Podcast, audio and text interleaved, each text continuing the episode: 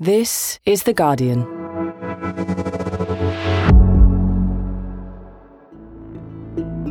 Today, extortionate fees, damp, and mould. How did renting in the UK get this bad?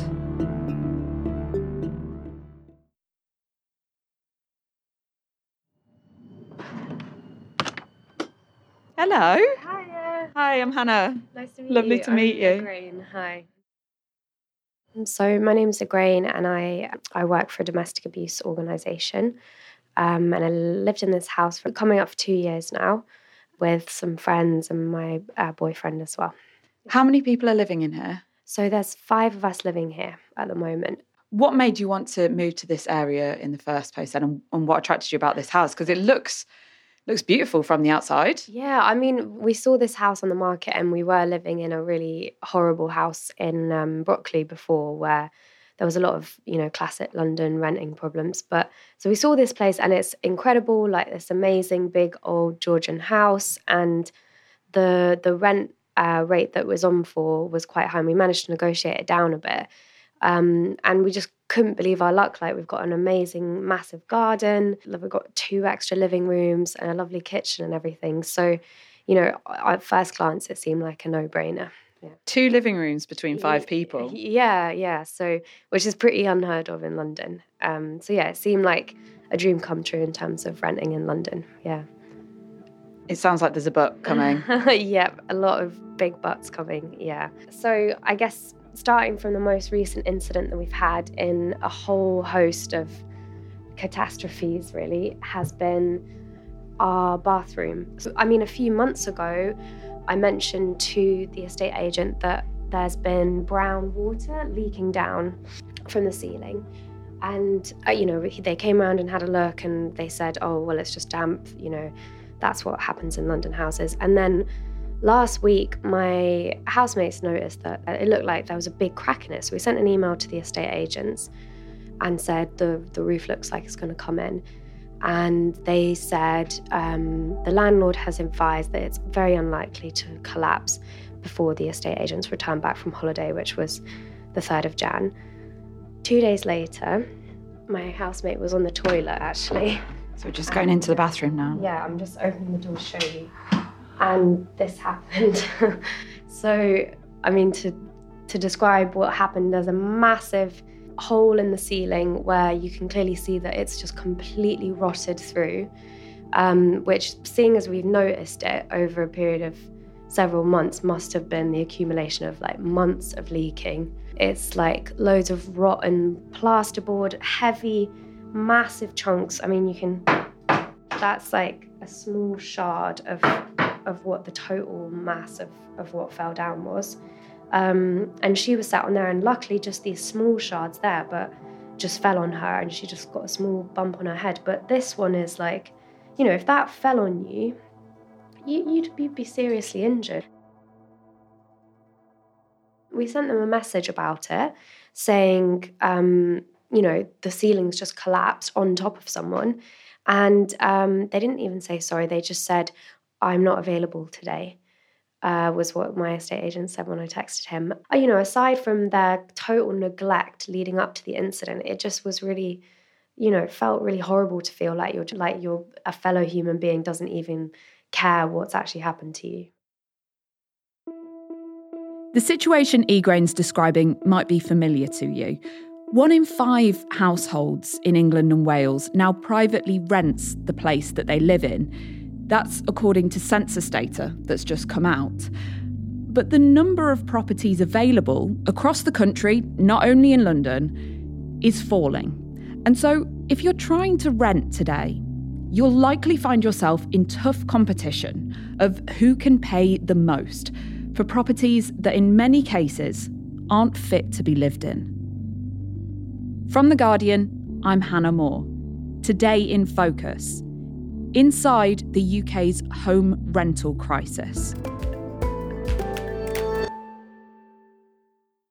So, there are clear structural problems in this house that nobody's sorting out at the moment. Can you show me around some of the other issues that you've had? Definitely. So I mean, firstly, I can show you um, down here. We've got um, so this is in in the living room, which is a lovely, you know, massive space, but just we, it's unfortunate that the the damp is such a huge problem in this house. Look, can you see this wall? It's just Wow. com- so so this wall. I'm just pointing at one of the walls, and it's about I don't know how much would you say about a meter high of just complete um, Damn. damp, and you can put your hand on it, and you can feel feel it. you can feel like water running off. it. It is. It's cold and it's Yeah. and it's wet. It's completely sodden. Yeah. That wall. Um, we've mentioned this this to them uh, like uh, a year ago, um, and nothing's been done, and and yeah, it's just ongoing problem. And especially, you know, my my boyfriend has quite severe asthma. There's proof that um, damp and mold in in living spaces is having severe health effects. So it's horrible not to feel safe in your own house. That you know either the ceiling's going to fall on you or you're going to get breathing problems. What's been said by the letting agents when you've complained about the mold? I bet we've mentioned it for since we first had our winter here, which was um, two years ago, and it's just been this is a problem you have in all London houses, and um, it's about how you are managing it as tenants. And they had the cheek to send us a email guide about how to manage mold in your home. And the other thing is we can't afford to heat the house um, constantly. We're trying as best as we can. So then the boiler broke on Christmas Eve. So we haven't really had hot water or um, central heating the whole time. So we've had to be using these little small electric heaters. And it's not even warm in here. It's not even close to warm. Yeah, exactly. I mean, we're just putting on the heating, the, these little tiny heaters for a bit in the evenings sometimes.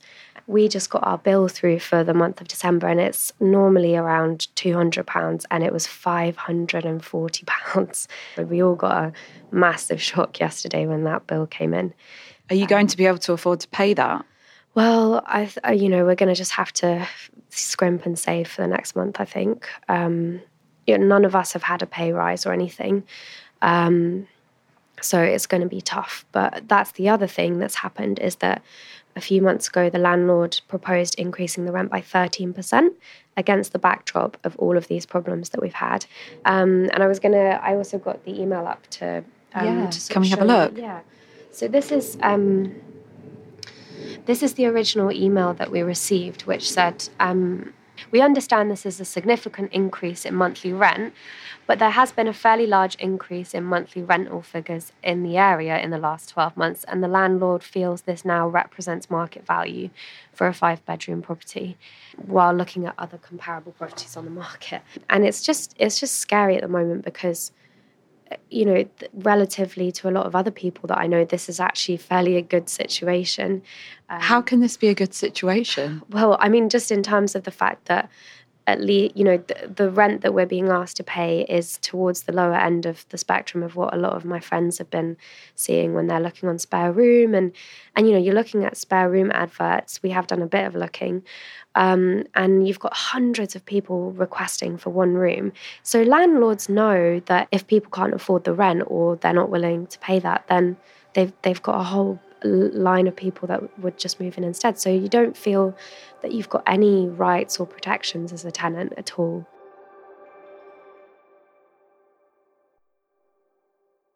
Elle Hunt, you've written for The Guardian about all sorts of topics, which I'd say often centre around this kind of millennial malaise.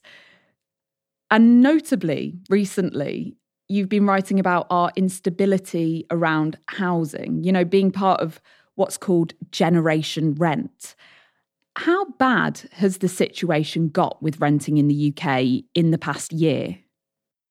Yeah, absolutely. I mean, we've always known about this housing crisis in London and major cities specifically, with property being unaffordable to buy and people being resigned to rent as a result. But now, um, with the rise in mortgage rates, it's hitting renters the hardest. And that's because of both a shortage of housing supply and a rise in demand since the pandemic. So before the pandemic, rents were tracking with earnings, um, but now it's completely untethered. And as a result, it's created this rental market where letting agents and landlords can essentially name their price and someone will pay it. The competition is out of hand, not just in a financial sense, but we have now um, sort of queues out the door for people trying to view properties that are available for rent, people snapping them up sight unseen. Why has that happened then? What's behind it? So there's a couple of things, and of course, that comes down a lot to the pandemic, accelerating trends in all kinds of areas of life that we were already underway. So in one sense, it's this post pandemic return to the city where people who left London and other places for more kind of spacious areas or, or, rural areas have decided to return. So that's put pressure on the rental market.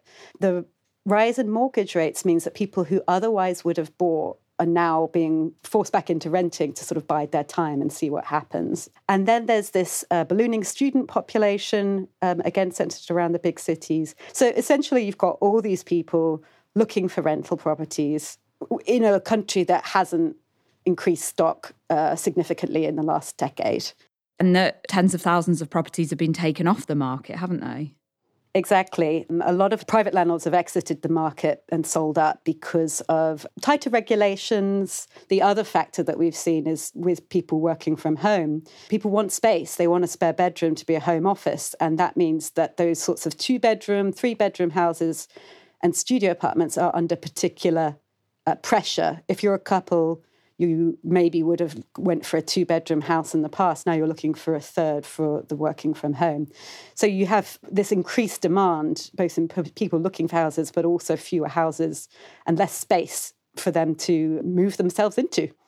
What impacts are you noticing that having to stay in rented accommodation and not buy, or having to spend an increasing percentage of your earnings on renting, is having on people's lives and the kind of decisions that that they want to make in other elements of their lives. I think one of the things that frustrates me about the, this sort of discussion of the housing crisis in general is that we talk about it as though it is a part of life rather than kind of the very underpinning of all of it, right? Like it, it is something that influences every other aspect and your choices. And there's a really big difference between renters experience of that and homeowners experience of that like they have both have pressures but increasingly renters now are falling behind and having those pressures encroach on areas of their life that we wouldn't have otherwise seen as a fair trade off for something as basic as housing. So, in the first instance, I think I have witnessed this personal toll of this housing crisis with seeing friends trying to get houses, the stress it takes um, the uncertainty, the constant refreshing of these right move websites. It's not nothing. Like it is a real burden to carry where you don't know where you're going to be in a month or six months. When the sheer fact of housing, coupled now with rising bills, is taking up so large a proportion of your income, the trade offs become quite substantial, particularly when you're heading into your 30s and 40s, where you're making decisions that shape the rest of your life. If you are in a couple and you are in a position where you're wanting children, uh, when so much of your income is being set aside for those sorts of just the facts of living. You know, that does make an impact on whether to pursue IVF, how long for, whether to have a second child. Um, so many people I know might be on track to to be thinking about um, those decisions, but have postponed because they're renting and unable to afford to buy. And you do want some kind of stability. And so that's the kind of thing that I would like for us to to bring into this conversation about the housing crisis is that it is not just about houses and renters are not a second class kind of citizen. We need to put the mechanisms in place where renting can be a viable long life decision that allows for things like mm, I want a dog I want to put up pictures in the wall and I'm going if I'm moving in this house and paying for rent I'm I want to live in it fully not while I bide my time to save up for a deposit which increasingly doesn't seem like an option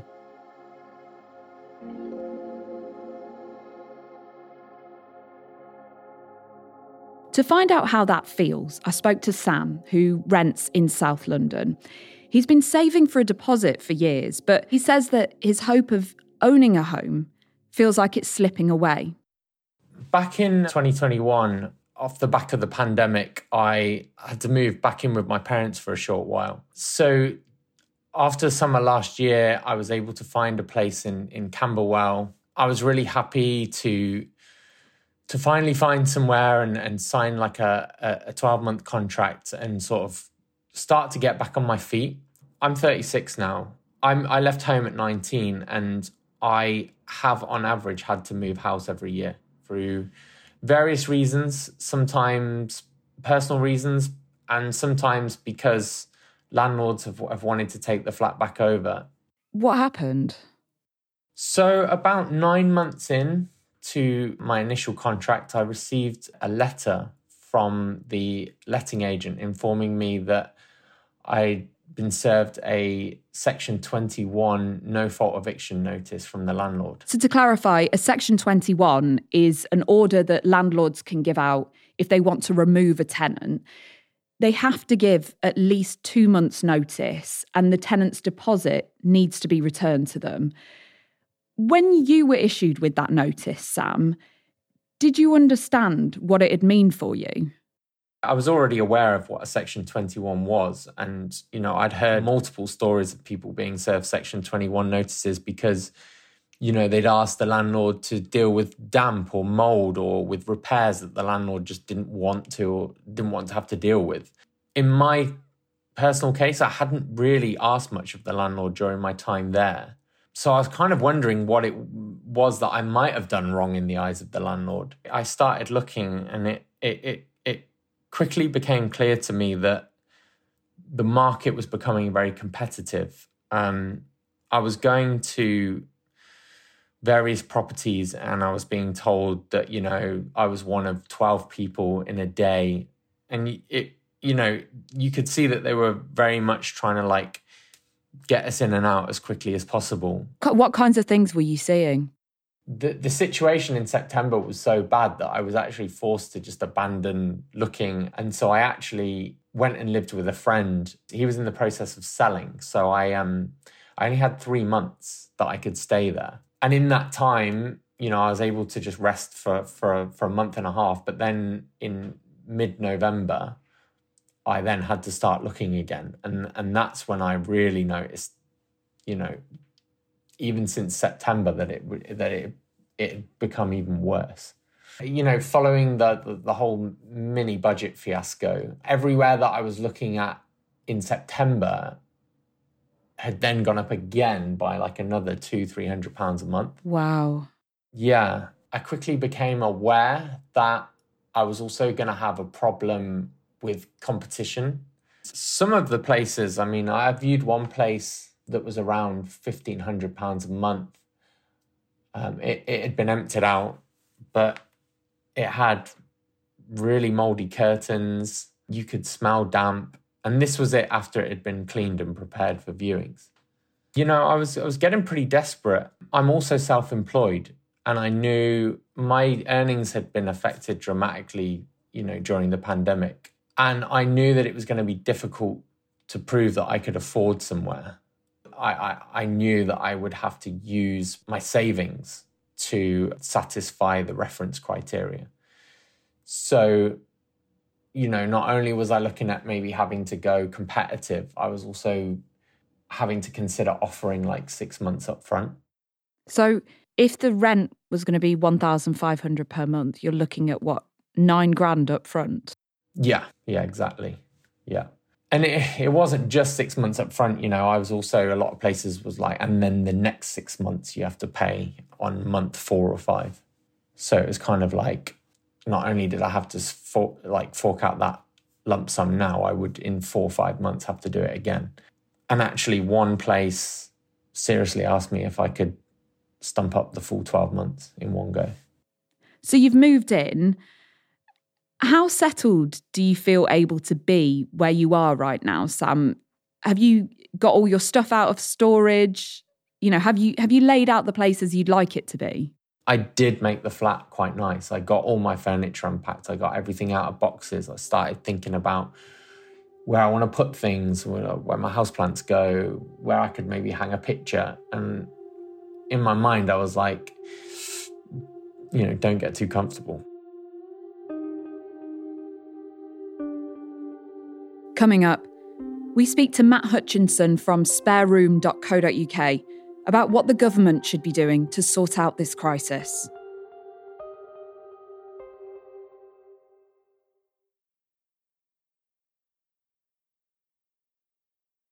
Matt Hutchinson, you're the communications director of Spare Room, which, for anyone who doesn't know, is a website that helps people find rooms or entire properties to rent.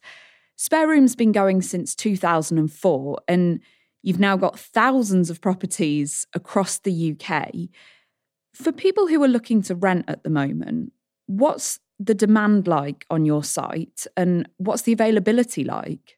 We've never seen things like they are now. Um, demand is at an all time high. Well, it's certainly hit an all time high towards the end of last year. Things calmed down a bit over Christmas. But demand has been beyond anything we've ever seen, and supply at the same time has been at a 10 year low. So we've seen people really struggling to find places to rent. It's been incredibly difficult. And as a result, rents have been shooting up. Are you seeing this as mainly a city problem, or is it spread into rural areas across the UK as well, this renting crisis? I mean, it's everywhere. We, um, we looked at average rents across the UK, comparing the last quarter of 2022 with the same quarter previously, and every single region of the UK had seen rents go up by double digits, apart from Scotland, and that was entirely because rents were inflated a couple of years ago for the COP summit there, and that's that's sort of distorted things. But rents are just shooting up everywhere. What's the average number of messages that people would tend to get for a room? Um, it can vary depending on where it is, but the rather than actual number of messages, we sort of look at the number of people contacting. And I think at the beginning of the year in London, the average number was four, and it's doubled to eight by this time at the end of the year. And that doesn't really tell the story because some ads get hundreds and hundreds and hundreds. This is spread out across sort of thousands of, of ads. Um, but we've heard stories of people putting an ad on spare room one evening, going to bed, and waking up to two or three hundred messages the next day. It's like advertising a job and hundreds of people applying. You're sort of looking for reasons to reject people, and some people you won't even see their applications around. If you've got one flat and 300 people who want to take it, some people aren't even going to get to talk to the landlord, you know, however reliable they are as renters. And this is where that point comes in about people offering to pay money up front. We've had people saying they needed to submit a, a written statement alongside their application. It's got to the point where you may have the money, you may be an amazing tenant, you may never have missed a payment, you may have impeccable references, you might be the ideal person to rent that property, and you might not even get to see it. There are reports you hear of people feeling that they've been discriminated against on the basis of their race, nationality, sexuality, for example, in terms of whether they get replies. Do you have any evidence of that happening on Spare Room? it's really difficult for us to tell is the is the honest answer to that because it's hard to see if somebody has discriminated by not taking an action. Um, it's hard to know who's replying to what based on what. We can't really read into people's intent if they've had hundreds of messages. But we've heard anecdotally from people that they've certainly felt that that you know somebody has not replied to them over somebody else because of something in their you know in their background or something about them they felt discriminated against because of. It's incredibly hard for us to prove that as intent. Um, but every instance of that that is reported, we would absolutely investigate. And for people who are landlords, I mean, you know, as you've said, a lot of the supply has gone out of the market. What do you think should be done to try and encourage people to keep their houses up for rent? Yeah, and it's a tricky one because, you know, renters in particular are wary of landlords, and there's a very difficult conversation we need to have in the UK about where that supply comes from because you know you'd think at a time like this that landlords would be delighted and actually landlords are leaving the market in large numbers and the ones that we surveyed last year you know over 90% of landlords were dissatisfied with government's approach to renting anyway so the market's not really working for anybody um, government seems to be happy to squeeze out some of the smaller buy to let landlords uh, but nothing is coming in to replace them. We don't seem to have a long term housing strategy that's really going to change this. Everybody seems focused on what they can announce that will help them get elected in a couple of years' time. But this is a generation thing. You can't fix housing in a year or two. This needs to be sorted out for, you know, the next 20, 25 years for that to be the target. What reasons did landlords give for feeling dissatisfied then with how the government's handling this? The thing they're struggling with, I think, is a couple of things the government did a few years ago, and one is to introduce a 3% stamp duty surcharge for second homes, um, which makes it more expensive to buy a rental property. Um, and then they also scrapped any kind of um, tax relief for mortgage interest payments. And that just added to landlords' costs essentially. It used to be the case that maybe 10 years ago you could buy a rental property, you know, fit it out, get it on the market and just make money. And it's much harder than that now. There's much more regulation. Costs have gone up, interest rates are rising, the cost of finding people to renovate properties and materials is rising. And a lot of landlords are just looking at it and going, it's not really worth the work. I'm going to go and do something else. Interest rates are rising. The base rate is now at its highest point in 14 years. And that does mean that a lot of landlords are looking at the situation and just finding it untenable. How long can this situation go on for? I think the worrying thing is that's the question we've asked ourselves before. And you get to a point where you think, well, house prices and rents have got so overinflated. How can this be sustainable? But every time we ask that question, things go up. Um, and it, it's hard to know where the breaking point is because it feels like we should have passed it by now. There should have been a point where people just say, we can't afford these rents. We can't move. We're going to leave cities and go and live somewhere more affordable. And some of that has been happening. Um, but it's, it's one of those things that everybody needs somewhere to live. And so people will afford it and make cutbacks in other places. And people just go without to, to have somewhere to live. And it's not sustainable in the long term. What should the government be doing then to try and help renters?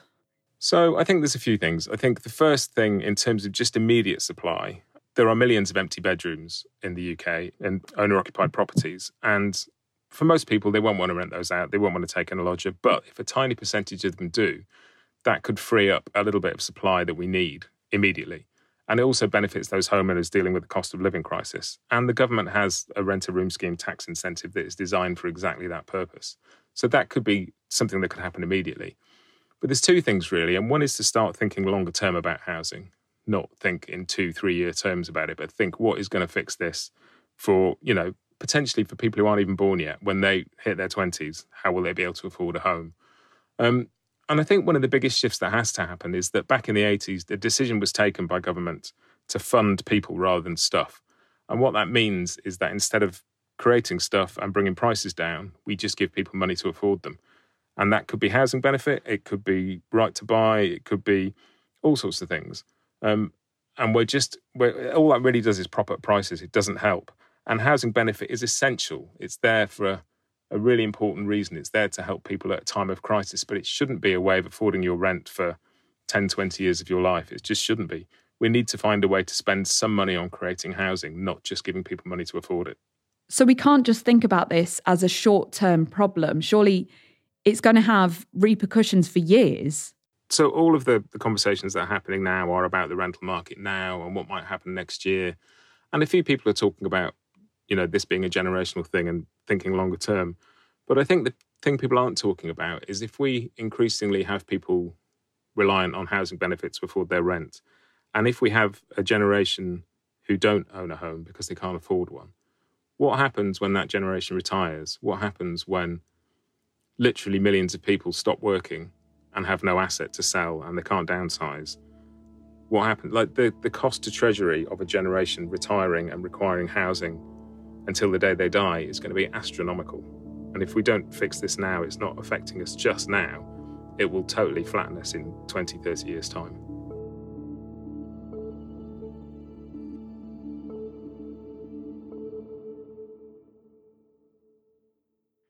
It seems to me like you've all done your best to work within this system to mm. alert the letting agent and the landlord when you've had these serious structural problems. Yeah you've put stuff in writing. How does it feel then when you're not getting any response to that? It feels hopeless, honestly, because you know I, am part of the London Renters Union. We've consulted with them. We've we've tried to get advice about what we can do, and when you've got a rent increase, for example, you there is something that you can do where you go to a tribunal and you can try and challenge it, but you can only do that if you've got something called a Section 13 notice, which is where they have to kind of formally notify you of the proposed rent increase.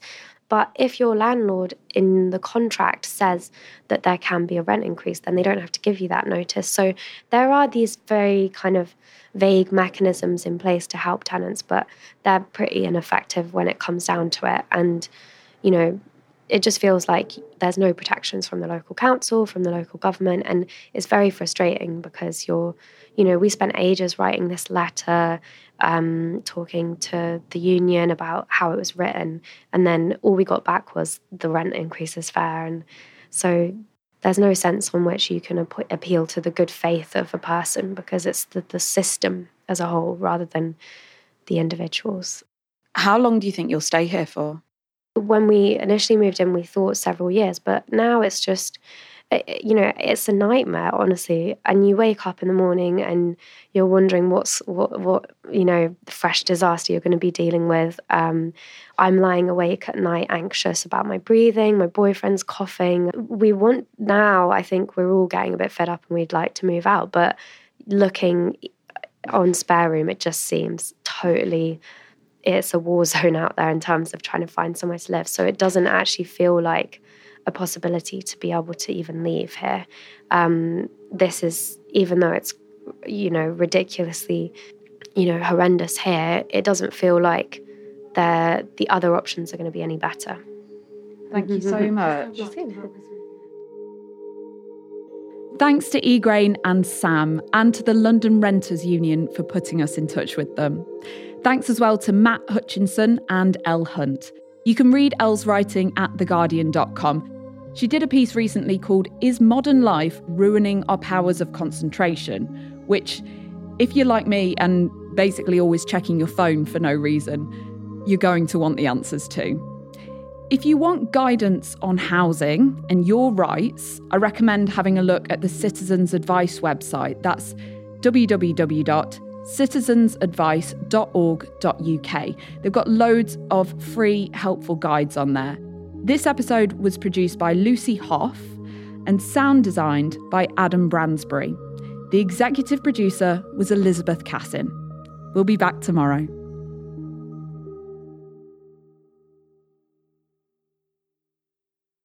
This is The Guardian.